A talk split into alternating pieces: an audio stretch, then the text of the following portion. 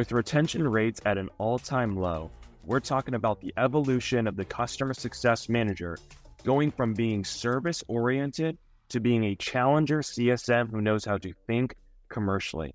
ISJ from Higher Logic, Ella from Conversica, and Sasha from Procore for their perspectives on the skills required for both CS leaders and CSMs as we make this jump. The CSM role is so interesting because it can mean different things to different companies in terms of do you have more of an account manager role? Are they more of a product expert? And what does that kind of look like? How I've always thought about it is if on the access of the complexity of the product, if the product is relatively straightforward, we have a single product, that might be a role where they can be an expert on the product and they can handle the negotiations and you have more of a true kind of account manager role in that sense.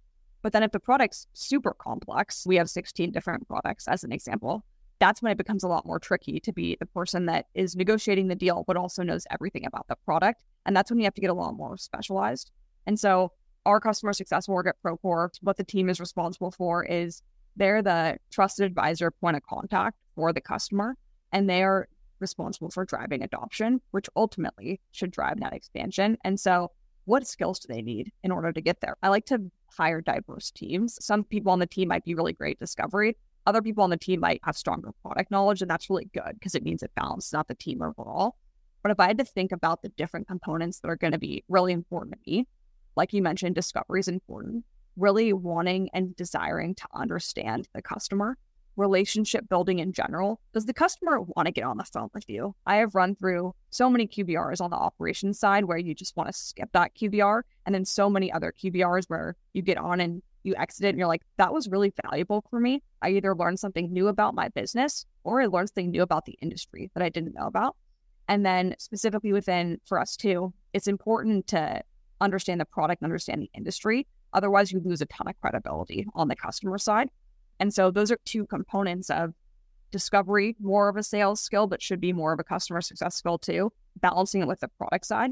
And then it's not necessarily on the job description itself, but really having a growth mindset in general is really important to me from a hiring perspective. Is this someone I'm going to hire that is going to want to get better every single day? That gets off the phone with a customer. It's a really tough conversation, and they're thinking through how do I address that next time? How do I do this differently next time versus someone that's really stuck in there? Your job as a CSM is to be a strategic advisor. I think the cold reality is most CS organizations never get there, right? Because they're managing 75 to 100 accounts and they're doing everything. And some organizations don't even have specialized role. They're doing support, they're doing email, they're doing renewal, they're doing negotiation. And it just becomes like a dumpster fire of everything else that the business isn't going to do. They're just passing on CS.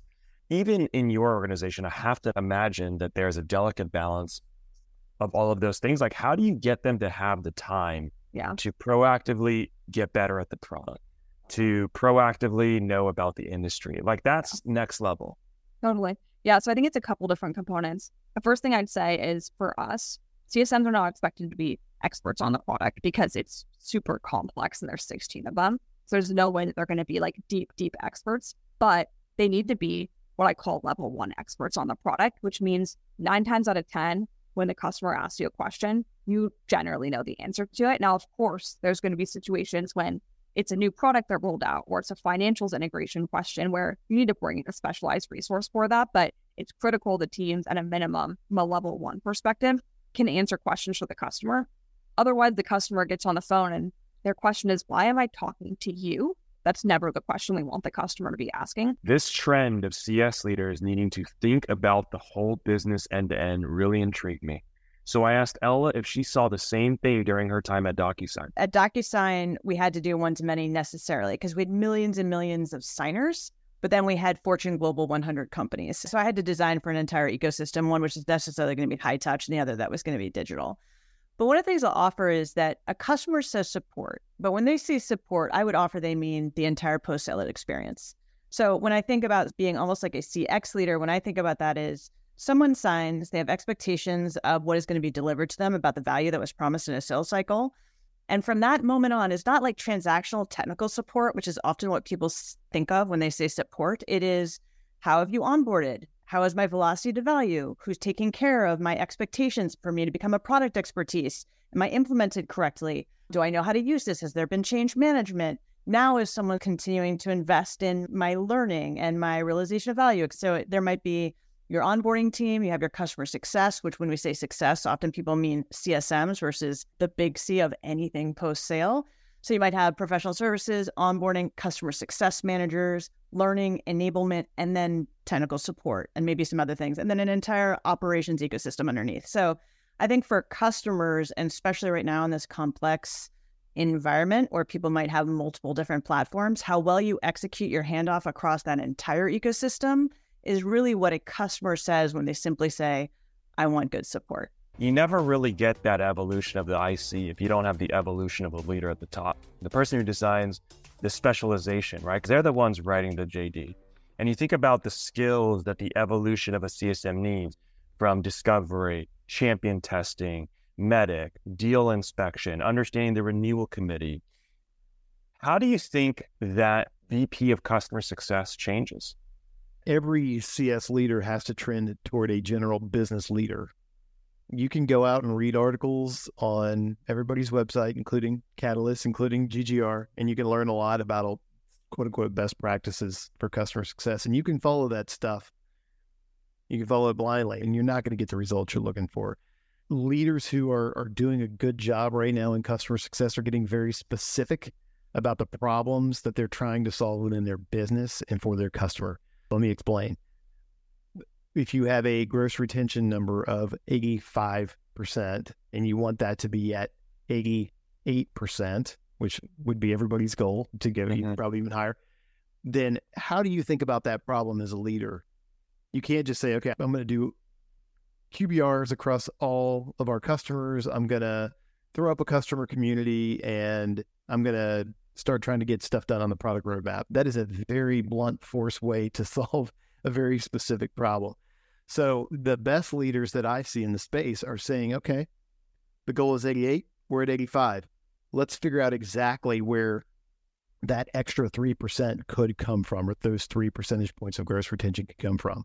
That involves looking across the entire customer base, segmenting it, looking at enterprise, mid market, SMB, however you cut the, the market from a go to market perspective, looking at it that way, looking at different product attachments, looking at it every single way you can figure out or think of how to do that. And then slicing and dicing. You might find that you have great retention in enterprise, but you have terrible retention in your SMB segments. Find where the problem is first. And then the best leaders use what they find and they go create very specific solutions to solving those problems. And they treat them as hypotheses. We think we can solve this problem by creating this very specific role, this very specific program, and putting that in place. We think we can move the needle. And then they go do it. They execute, they follow up, they define the role, they define the activities. People think leadership and management is and especially executive levels is all strategy, quote unquote strategy. It's not. It's identifying where you have a problem to solve and putting very specific execution steps and tactics in place to go solve that problem.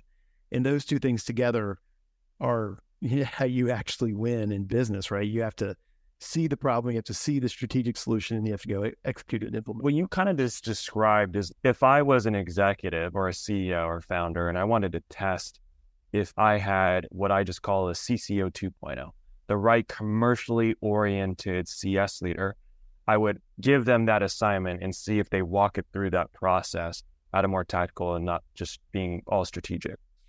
If you were to lay out that same level of testing and process to see if you had a CSM 2.0, let's call it, someone who is more commercially disciplined for the economic climate that we're in, what is something that you would do similar to the example you gave a second ago? Mm. I, I would do the same type of thing, but on a more granular level. Go assess what's happening in this customer and bring it back to me let's talk about it. And I'm looking for strategic thinking. It's very easy to take what a customer is pushing on you for at face value. We need this feature. We have this bug. This user is not trained. Yes, those things matter. You have to be able to take care of those things, but I want to see a CSM thinking more broadly about the account. And then if I give you five accounts that look similar to each other, I don't want to hear about all five of them individually. I want to hear what you learn across those five accounts. That's where CSM becomes really powerful is when you can go talk to 10, 15, 20 different customers in a month and you can bring back insights that aggregate what you're learning across all of them.